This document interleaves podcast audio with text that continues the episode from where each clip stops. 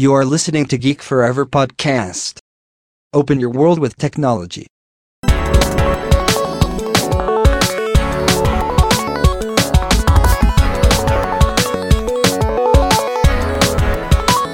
This is Geek Story.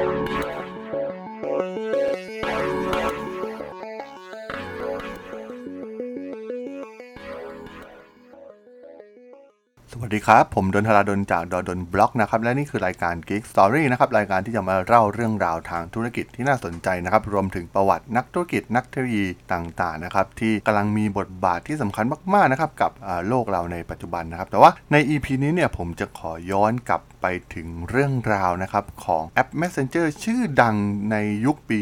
90 นะครับ นั่นก็คือ MSN Messenger นั่นเองนะครับ ซึ่งต้องย้อนกลับไปตั้งแต่การก่อตั้งขึ้นในปี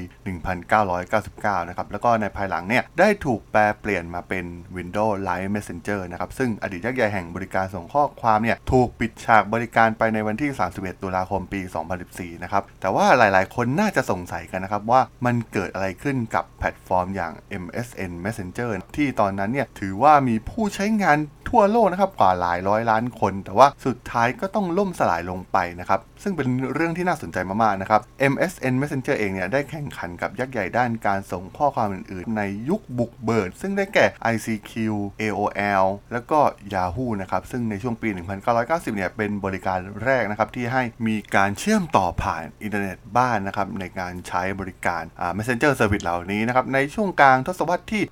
1990 และในช่วงกลางของการเปิดตัว Windows 95 เนี่ย Microsoft เผชิญกับความท้าทายครั้งใหญ่ครั้งแรกนั่นก็คือกระแสความนิยมของอินเทอร์เน็ตในบ้านนั่นเองนะครับ ซึ่งในขณะนั้นนะครับยักษ์ใหญ่อย่าง Microsoft เนี่ยกำลังจะปล่อยระบบปฏิบัติการใหม่อย่าง Windows 95 นะครับ แล้วก็ในช่วงไม่กี่เดือนก่อนหน้านั้นเนี่ยบิลเกตได้ส่งบันทึกให้ทีมผู้บริหารของเขา ซึ่งกลายเป็นเอกสารที่มีความหมายมาก ๆ นะครับสำหรับสถานการณ์ของ Microsoft ในยุคนั้น เอกสารดังกล่าวเนี่ยมีชื่อว่า The Tidal Wave นะครับที่กล่าวถึงความสำคัญของการพัฒนาอินเทอร์เน็ตสำหรับบริษัทในยุคต่อไป ใจความสำคัญของเอกสารก็คือบิลเกตเนี่ยให้ความสำคัญสูงสุดกับอินเทอร์เน็ตนะครับในบันทึกนี้เกตต้องการทำให้ชัดเจนว่าการให้ความสำคัญกับอินเทอร์เน็ตเนี่ยเป็นสิ่งที่สำคัญสำหรับธุรกิจของ Microsoft นะครับแล้วก็ต้องให้ความสำคัญกับทุกๆ ส่วนของผลิตภัณฑ์ของ Microsoft อินเทอร์เน็ตเนี่ยต้องถือว่าเป็นความก้าวหน้าทางเทคโนโลยีที่ยิ่งใหญ่ที่สุดนับตั้งแต่ IBM ได้เปิดตัว PC เครื่องแรกนะครับในปี 1981 มันสำคัญยิ่งกว่าการมาถึงของส่วนต่อประสานกราฟิกผู้ใช้หรือ GUI นะครับ ที่ตอนนั้นกำลังได้รับความนิยมเป็นอย่างมากนะครับ ซึ่งเกตเนี่ยได้ตกใจกับภัยคุกคามทางอินเทอร์เน็ตที่มีต่อธุรกิจของเขานะครับเขาพิจารณาว่า Microsoft เนี่ยยังไม่พร้อมนะครับสำหรับการมาถึงของอินเทอร์เน็ต และซอฟต์แวร์หลักของ Microsoft ในยุคนั้นนั่นก็คือ Internet Explorer นะครับรวมถึง MSN นะครับที่ยังไม่พร้อมเปิดให้บริการ แต่สุดท้ายแล้วเนี่ยพวกเขาก็สามารถผลักดันมันออกมาได้พร้อมกับ Windows 95 ในวันเปิดตัว ได้แบบเฉียดฉิวเลยนะครับ ต้องบอกว่าในเวลานั้นเนี่ยอินเทอร์เน็ตได้ถูกลดขนาดนะครับ ให้เหมาะกับสิ่งที่บริษัทอย่าง AOL หรือ Microsoft ที่มี MSN เสนอบนพอร์ทัลของพวกเขานะครับ การรวม MSN ใน Windows 95 เนี่ยเป็นการกระทำที่นำปัญหาทางกฎหมายมาสู่ Microsoft เนื่องจากคู่แข่งเนี่ยได้กล่าวหาว่าเขาเนี่ยกำลังผูกขาดตลาดในทางที่ผิดนะครับ โดยทาง AOL หรือ American Online เนี่ยเป็นรายแรกนะครับที่ทำการเปิดตัว AI IM นะครับในปี 1997 ซึ่งเป็นบริการ Messaging Service เช่นเดียวกัน ซึ่งทันทีที่ผู้ใช้เริ่มเข้ามาใช้บริการนี้เนี่ยมันเป็นวิธีที่จะหลบหนีจากการถูกเฝ้าดูโดยผู้ให้บริการอินเทอร์เน็ตของพวกเขานั่นเองนะครับเนื่องจากความนิยมของคู่แข่ง Microsoft จึงได้เปิดตัว Client การส่งข้อความของตัวเองในปี 1999 นะครับ MSN Messenger เนี่ยได้ถือกำเนิดขึ้นเป็นบริการรายแรกนะครับที่มีรายชื่อผู้ติดต่อ แล้วก็บริการส่งข้อความผ่านออนไลน์ โดยตั้งแต่ต้นเนี่ย MSN Messenger เนี่ยต้องการเสนอความเป็นไปได้ในการแชทกับผู้ใช้บริการส่งข้อความอื่นๆนะครับ เช่นบริการอย่าง AIM หรือว่าของ Yahoo เองก็ตามนะครับ ดังนั้นเนี่ยเมื่อมีการเปิดตัวพวกเขาก็ได้ทำให้มันสามารถเข้ากันได้กับเครือข่ายของ AIM นะครับ ซึ่งทำให้ AOL เนี่ยไม่ชอบใจเป็นอย่างยิ่งนะครับ จึงเป็นที่มาของการเริ่มเปิดสงครามระหว่างบริการทั้งสองนั่นเองนะครับ เมื่อใดก็ตามนะครับที่ Microsoft เปิดใช้งานการสื่อสารนี้นะครับ ทาง AIM เนี่ยก็จะทำการแก้รหัสเพื่อยืนยันว่าลูกค้าเนี่ยสื่อสารกับลูกค้าของของ AIM เท่านั้นนะครับ และบล็อกบริการจากทางฝั่งของ MSN Messenger ซึ่งในที่สุดเนี่ย Microsoft ได้ละทิ้งในความพยายามที่จะเชื่อมต่อกับเซิร์ฟเวอร์ของ AIM ไปในที่สุดนะครับ ซึ่งต้องบอกว่าทุกคนที่เป็นวัยรุ่นในช่วงยุคทองของ MSN Messenger เนี่ย จะจดจำความสำคัญของโปรแกรมนี้ได้อย่างแน่นอนนะครับ ทันทีที่คุณกลับถึงบ้านเนี่ย คุณจะนั่งอยู่หน้าคอมพิวเตอร์ แล้วก็เปิดโปรแกรมแชทกับ เพื่อนที่โรงเรียนนะครับด้วย MSN Messenger นะครับแทนที่จะใช้การโทรศัพท์ไปยังโทรศัพท์พื้นฐาน ซึ่ง MSN Messenger เนี่ยให้ความเป็นส่วนตัวที่มากกว่านั่นเอง โดย MSN Messenger เนี่ยได้เริ่มที่จะให้รวมฟังก์ชันการใช้งาน ซึ่งเป็นพื้นฐานของ เครือข่ายสังคมออนไลน์ ผู้ใช้แต่ละคนเนี่ยมีแถบสถานะที่เขาเนี่ยสามารถแสดงข้อความส่วนตัวได้นะครับ มันเป็นต้นแบบสำคัญอย่างหนึ่งที่ทำให้ Facebook เนี่ยประสบความสำเร็จในทุกวันนี้ นอกจากนี้นะครับปุ่มสถานะยังได้รับความนิยมอย่างมาก ซึ่งคุณเนี่ยสามารถบอกผู้ติดต่อของคุณได้อย่างรวดเร็วว่า คุณว่างไม่ว่างหรือว่าออฟไลน์อยู่นะครับหรือการตั้งค่าให้มองไม่เห็นเลยก็ได้นะครับ ดังนั้นจะไม่มีใครมารบกวนคุณได้ผ่าน MSN Messenger นั่นเองนะครับต้องบอกว่าฟังก์ชันนี้เนี่ยได้รับความนิยมอย่างมาก จนมีการสร้างเว็บไซต์ที่อนุญาตให้รู้สถานะของผู้ใช้แต่ละรายหากมีอีเมลของพวกเขานะครับหรือแม้รู้กระทั่งว่ามีเพื่อนคนใดเนี่ยบล็อกคุณอยู่หรือไม่นะครับโดยเมื่อถึงสิ้นปี 2005 MSN Messenger เนี่ยถูกเปลี่ยนชื่อเป็น Windows Live Messenger การเติบโตอย่างรวดเร็วของบริการรับส่งข้อความโดยเฉพาะตลาดนอกสหรัฐที่ AIM เนี่ยยังคงเป็นผู้นำและจีเนี่ยเป็นหนึ่งในประเทศที่มีการขยายบริการนี้อย่างรวดเร็วมากๆนะครับจนทาให้บริษัท Tencent เนี่ยตัดสินใจที่จะสร้างบริการส่งข้อความ QQ ของตัวเองออกมานะครับ บริการส่งข้อความมีการแข่งขันกันอย่างหนักหน่วงมากๆนะครับ เพื่อรักษาการพัฒนาของบริการให้ดียิ่งขึ้น จึงมีค่าใช้จ่ายสูงมากๆนะครับในการบำรุงรักษา แต่ว่าในตอนนั้นเนี่ยมันยังไม่สามารถสร้างรายได้ด้วยตัวเองนะครับ และนั่นคือในยุคที่บริการส่งข้อความเป็นเพียงแค่ตัวช่วยให้สมาชิกของบริการอินเทอร์เน็ตภายในพอร์ทัลของพวกเขาเนี่ยเพิ่มมากขึ้นเท่านั้นนะครับ พวกเขาเนี่ยไม่ได้มองถึง business model แบบอื่นๆ เหมือนอย่างที่เราได้เห็นในปัจจุบันอย่างตัวอย่างชัดเจนก็คือ Line เราจะเห็นได้จากการเริ่มต้นด้วยบริการ messaging service รวมถึงบริการในการส่งข้อความต่างๆนะครับ แต่ว่าสุดท้ายเนี่ยพวกเขาเนี่ยก็สามารถปรับ business model ให้สามารถหารายได้จากบริการ messaging service เหล่านี้ได้ในภายหลังนะครับ หลังจากมีผู้ใช้งานจำนวนมากขึ้นนั่นเองนะครับ ซึ่งเมื่อก้าวสู่เดือนมิถุนายนปี 2009 MSN Messenger เนี่ยก้าวขึ้นไปสู่จุดสูงสุด มีผู้ใช้งานถึง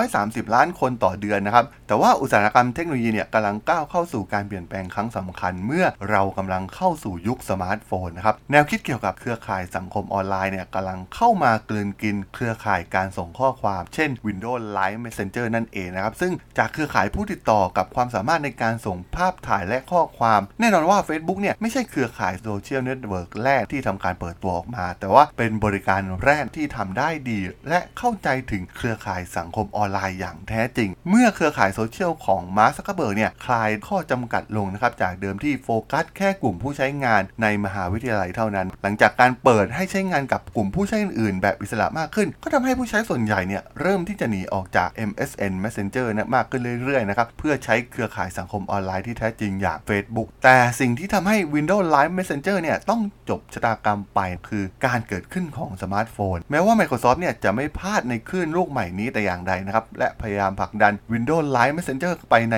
ทุกๆ แพลตฟอร์มในยุคนั้นนะครับ ไม่ว่าจะเป็น BlackBerry Xbox 360 นะครับ iOS Java ME หรือว่า Symbian S60 เองก็ตามนะครับ หรือแม้กระทั่งตัวเครื่องเล่น MP3 ของ Microsoft อย่าง Zune HD นะครับ ก็ดูเหมือนจะไม่ได้ช่วยอะไรกับบริการของพวกเขามากนักนะครับ คู่แข่งอย่าง BlackBerry Messenger เนี่ยกลายเป็นผู้บุกเบิกในการส่งข้อความมือถือ แต่มันเป็นเช่นนั้นได้เพียงไม่นานจนกระทั่งการปรากฏตัวขึ้นของ iPhone ในเดือนมกราคมปี 2007 การเปิดตัว App Store เนี่ยในปี 2008 และความนิยมของ Android จากปี 2010ทำให้ Windows Live Messenger เนี่ยได้รับผลกระทบอย่างหนักมากๆนะครับ การล่มสลายของ Messenger เนี่ยสามารถตีความได้ว่าเป็นตัวบ่งชี้ถึงปัญหาที่จะเกิดขึ้นภายหลังในตลาด PC นั่นเองนะครับ เมื่อสถานการณ์ตลาด PC ในขณะนั้นเนี่ยยอดขายกำลังลดลงอย่างต่อเนื่อง เพราะฉะนั้นการล่มสลายของ Windows Live Messenger เนี่ยเป็นเหมือนสัญญาณเตือนนะครับที่กำลังบ่งชี้ว่าสมาร์ทโฟนเนี่ยกำลังจะกลายเป็นอุปกรณ์ที่สมบูรณ์แบบเพื่อแทนที่การส่งข้อความแบบ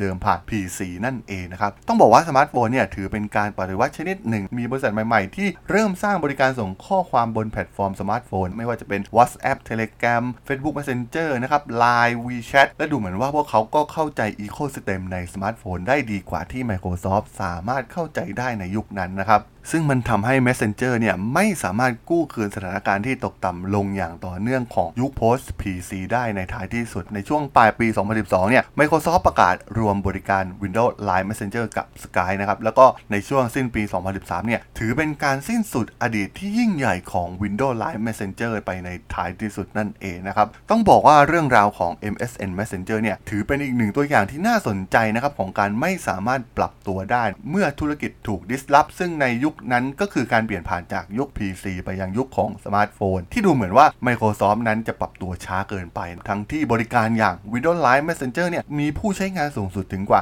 300 ล้านคนในยุคที่พีคๆนะครับซึ่งตัวอย่างดังกล่าวเนี่ยมันแสดงให้เห็นว่าถึงแม้ว่าจะเป็นบริษัทยักษ์แค่ไหนมีเงินมากมายขนาดไหนก็ตามนะครับแต่ในยุค disruption เนี่ยการเคลื่อนตัวที่ช้านะครับอาจส่งผลให้ธุรกิจถึงคลาวล่มสลายได้ภายในระยะเวลาเพียงไม่กี่ปีเลยทีเดียวนะครับเหมือนอย่างที่เราได้เห็นบทเรียนจาก MSN Messenger นั่นเองนะครับผมสำหรับใน EP นี้เนี่ยผมก็ต้องขอจบไว้เพียงเท่านี้ก่อนนะครับสำหรับเพื่อนๆที่สนใจเรื่องราวประวัติของนักธุรกิจนักเทคโนโลยีรวมถึงประวัติทางธุรกิจที่น่าสนใจที่เป็น case study นะครับสามารถติดตามกันได้นะครับทางช่อง Geek Forever Podcast นะครับตอนนี้อยู่ในแพลตฟอร์มหลักๆ ทั้ง Podbean Apple Podcast Google Podcast Spotify YouTube แล้วก็จะมีการอัปโหลดลงแพลตฟอร์ม Blockdit ในทุกๆ ตอนอยู่แล้วด้วยนะครับถ้ายังไงก็ฝากกด Follow ฝากกด Subscribe กันด้วยนะครับสำหรับใน EP นี้เนี่ย ผมก็ต้องขอลากันไปก่อนนะครับ เจอกันใหม่ใน EP หน้านะครับผม สวัสดีครับ